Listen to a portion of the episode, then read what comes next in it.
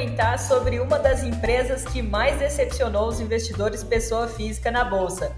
E quando eu digo a gente, é porque hoje eu estou acompanhada do analista de ações da Nord Research, Fabiano Vaz. Fala um oi pro pessoal, Fabiano. Fala pessoal, tudo bem? Prazer estar aqui. Boa, bem-vindo. É, vamos lá, né? Hoje a gente vai falar sobre uma empresa do segmento de educação cujas ações amargam uma desvalorização de 44% em 2021. Inclusive, essa empresa fez parte da carteira recomendada da série Nord Deep Value, comandada pelo Fabiano. A gente está falando sobre a Cogna. A título de contextualização, bem breve, a Cogna é a maior empresa de educação no país controladora da Ayanguera, do Pitágoras, do Somos, da Croton e da Vasta. De todos os negócios, a Croton é o maior alvo da reestruturação do grupo, anunciada em agosto de 2020. Com a IPO da Vasta, a subsidiária do grupo, em julho do ano passado, muitos investidores compraram opções da Cogna e perderam muito dinheiro. O papel da companhia estava chegando a quase 10 reais e caiu para R$ reais com o IPO e hoje ele está sendo negociado abaixo de R$ reais. Agora indo para o que todo mundo quer saber, né? Sobre as últimas atualizações de Cogna. A primeira pergunta que eu tenho aqui para o Fabiano é de uma seguidora que comentou no nosso box de perguntas lá no Instagram. Ela quer saber quais são as perspectivas de melhora, porque ela fez o treinamento Detox da Daniele Lopes, nossa analista de ações, e ela está com dificuldade para se desapegar, porque ela comprou as ações da Cogna a mais de R$ reais. O que, que, você tem a falar para essa seguidora, Fabiano, para essa assinante também do Nord Ações? Então, hoje a gente. As perspectivas não são boas, né? A gente. Até alguns meses atrás, talvez a gente tivesse um pouquinho mais otimista em relação à Cogna. Essas, essas recentes é, sinalizações do governo de gasto, é, inflação aumentando, juros subindo, isso acaba tirando um pouco do nosso otimismo. A Cogna, no final das contas, ela acaba dependendo muito de economia, né, de uma economia mais aquecida. É, no final das contas, assim, basicamente o pessoal ele vai, os clientes da Cogna, eles, eles vão é, atrás de novos cursos, seja uma graduação, seja uma pós-graduação, em momentos que, que as pessoas têm mais emprego, né? a renda está aumentando e não é o que a gente está olhando, enxergando para o futuro. Né? A gente ainda vai entrar num ano eleitoral, é, a economia já está bem ruim, essas sinalizações do governo com aumento de gastos é, não dão uma perspectiva tão boa.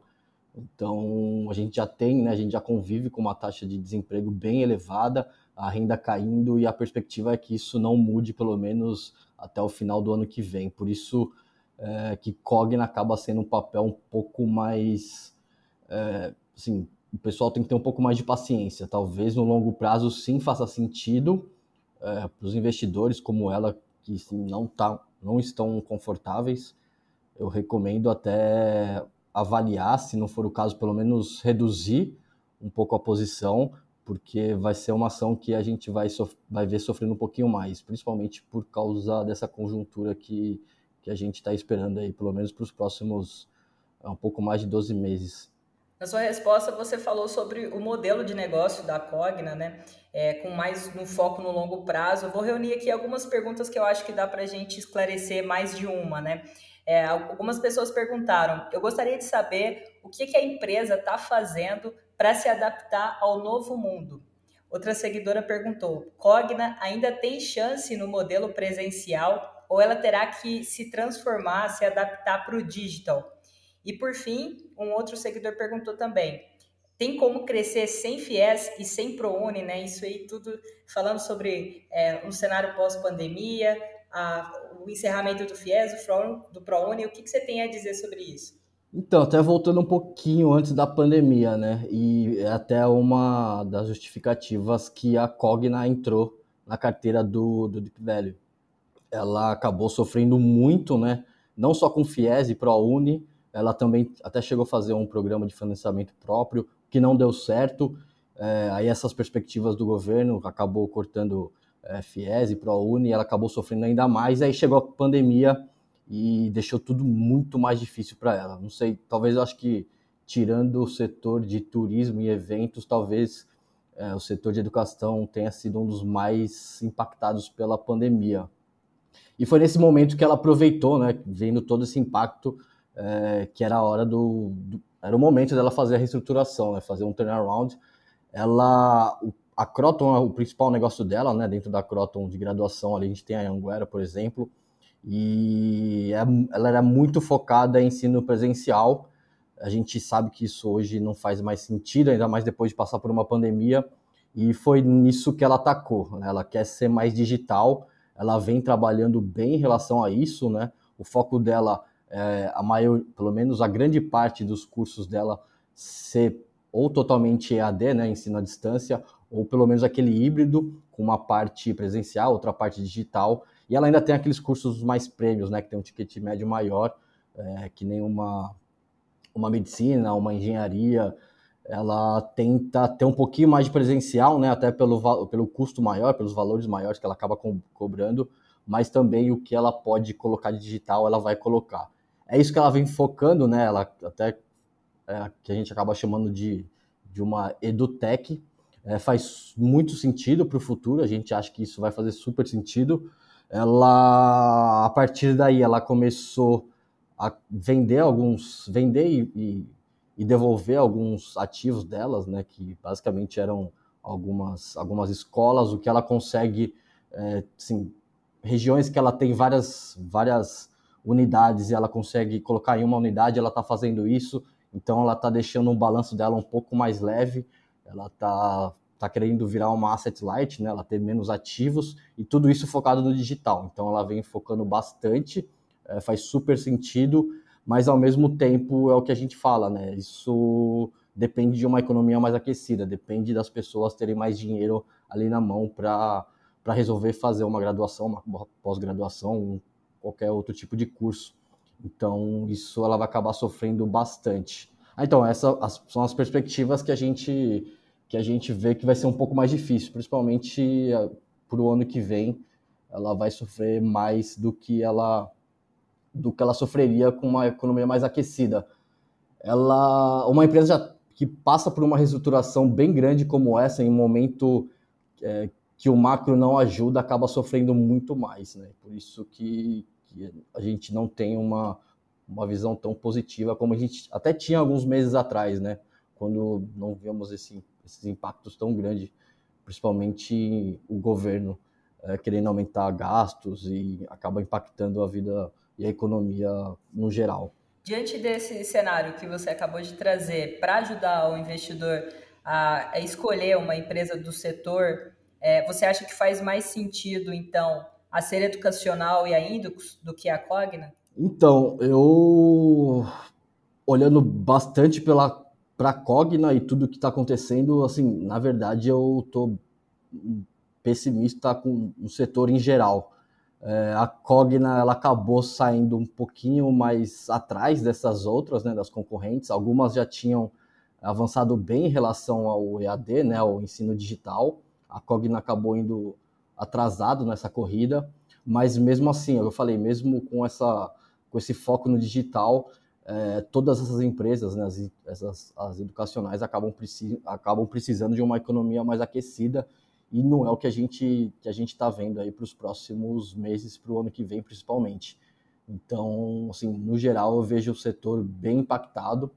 É, até como eu falei, né, eu acho que depois do, do turismo e, e, eventos, eu acho que é um dos setores mais impactados pela pandemia e agora por essa crise que a gente está vendo, é, não só no Brasil, né, mas no mundo todo, com inflação subindo e juros subindo, e isso acaba acaba pesando bastante em relação a desemprego e renda.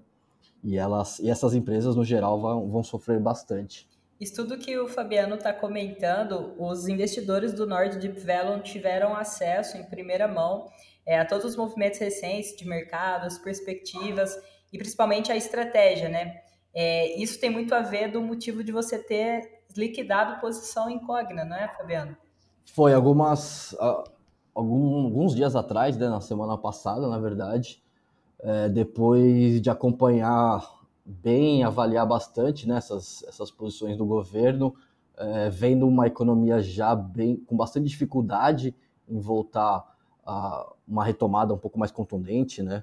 É, o desemprego já alto, é, uma renda baixa, todos esses fatores e essas sinalizações do governo e um período, um ano eleitoral chegando, fez a gente reavaliar a posição. A gente viu que a Cogna, por ela ser totalmente exposta ali ao, à economia, ao PIB, né?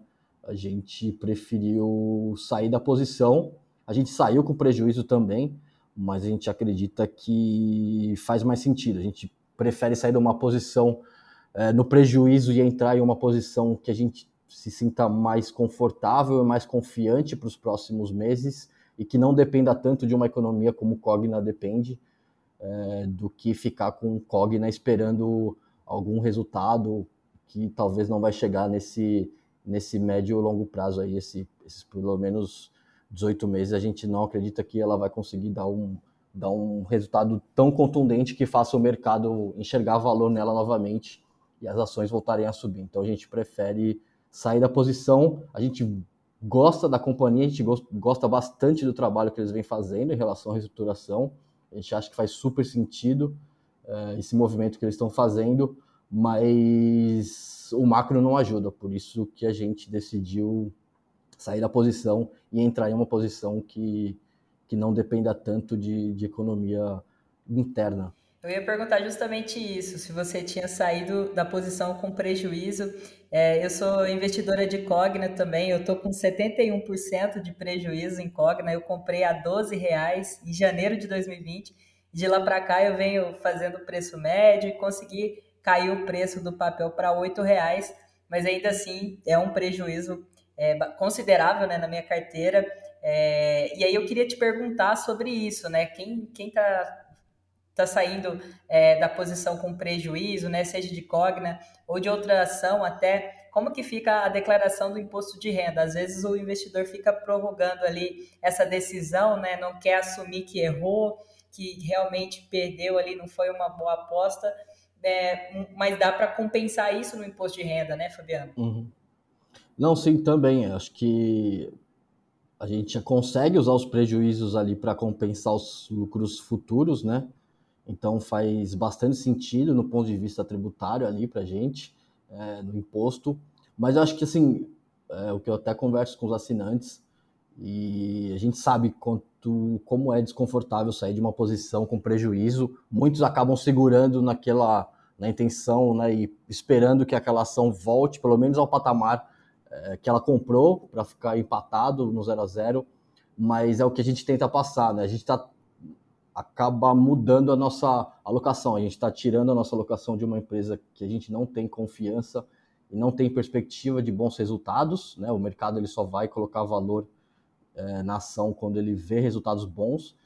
E a gente só está fazendo, trocando essa alocação, né? A gente está tirando de uma alocação que a gente não está confiante e colocando em uma que a gente sente mais confiante. É, então, sim, faz muito mais sentido a gente às vezes entender esse prejuízo e fazer essa, essa substituição, né? Essa troca de alocação e assim até tentar recuperar esse prejuízo que a gente tem em uma empresa que a gente se sinta mais confortável e mais confiante. Além do imposto de renda também, que assim, é super interessante é, e ajuda bastante os investidores. Mas eu acho que, que faz sentido para quem se sente desconfortável é, faz sentido sim, sempre com calma e, re, e, reduzindo. Se precisar de ajuda, a gente está sempre à disposição também para dar aquela, aquela. Às vezes não é nenhuma parte mais técnica, né? Mas é só um psicológico, a gente está sempre à disposição para ajudar. Boa, Fabiano.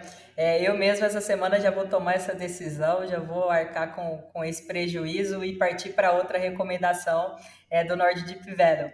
É, falando um pouco aqui para a gente até encerrar esse, esse episódio, né, sobre os resultados do terceiro trimestre de Cogna, né? A companhia ela vai divulgar os resultados do terceiro tri no dia 12 de novembro. Nós estamos gravando esse podcast no dia 1 de novembro, mas eu queria que você comentasse um pouquinho sobre as suas perspectivas, né? Será que a, a companhia vai conseguir reduzir um pouco mais o prejuízo, né? Como ela fez no, no segundo tri? O que, que você está esperando aí para essa divulgação do terceiro tri? Então, eu acredito que a Cogna vai ser bem parecido com o que a gente viu no segundo trimestre, né? A Croton é, acaba sendo um maior negócio, é, acaba tendo um destaque bem grande. É, como foi no segundo trio, acredito que eles vão continuar nessa, nesses avanços é, do ensino presencial para o digital. É, eles vão conseguir reverter um pouquinho mais, é, trazer um, uma base maior de, de alunos para esse terceiro trimestre, principalmente na Croton. Então, talvez a gente ainda veja uma evolução interessante. É, o outro negócio que é super interessante deles, né, que é super rentável, que eles acreditam bastante, mas que está sofrendo muito com a pandemia também, é a Vasta, né? A Vasta acaba focando mais no B2B, né? Eles focam lá, é, eles, eles prestam serviços ali para pequenas escolas, é, instituições educacionais menores diretamente. Só que foi um setor super impactado, né? Que começou a voltar é, agora. Então a gente deve ver ainda resultados não tão bons de Vasta. Então, assim, deve ser um, um resultado bom com, algum, com alguns avanços, mas como eu falei, a perspectiva pelo macro, pela, pela economia, né, o que a gente está vendo da economia para os próximos meses acaba tirando nossa confiança. Mas a gente vai acompanhar também e vou até tentar é, compartilhar com todo mundo com, o que, que eu achei dos resultados de Cogna. Boa, Fabiano, muito obrigada. É, você quer aproveitar esse encerramento para falar um pouco sobre o seu trabalho à frente do Nord Deep Value? Claro, vamos lá. O Deep a gente acaba olhando empresas que estão passando algum tipo de estresse, é, seja financeiro ou operacional, empresas que estão passando por alguma fase de M&A é, ou que têm uma, um foco grande né, de crescimento através do M&A. É, foi até é uma das empresas que a gente acabou trocando Cogna, ela tem bastante esse foco que é super interessante. A gente, empresas com reestruturação, é, como a Cogna estava passando, turnaround, ou empresas de recuperação judicial, é, aquelas empresas super descontadas, né, que geralmente o pessoal tem bastante receio de entrar. A gente estuda bastante, vê se tem oportunidades, vê se existe algum valor ali para o futuro para para fazer essas recomendações. É, para quem tiver interesse, estamos ou tiver alguma dúvida em relação à nossa tese, à nossa estratégia, é só entrar em contato que a gente esclarece, conversa e bate um papo. Boa, Fabiano, muito obrigada pela sua participação. Foi a sua estreia aqui no Relevante Agora. E eu espero que você volte em outros episódios. Para você que quer participar da construção desse podcast, é só você enviar um comentário para a gente por meio do e-mail contato@nordresearch.com.br ou nas redes sociais oficiais da Nord Research. E eu sou a Jaqueline Oliveira, editora da Nord. Fico por aqui e tenha uma boa semana. Até a próxima, pessoal!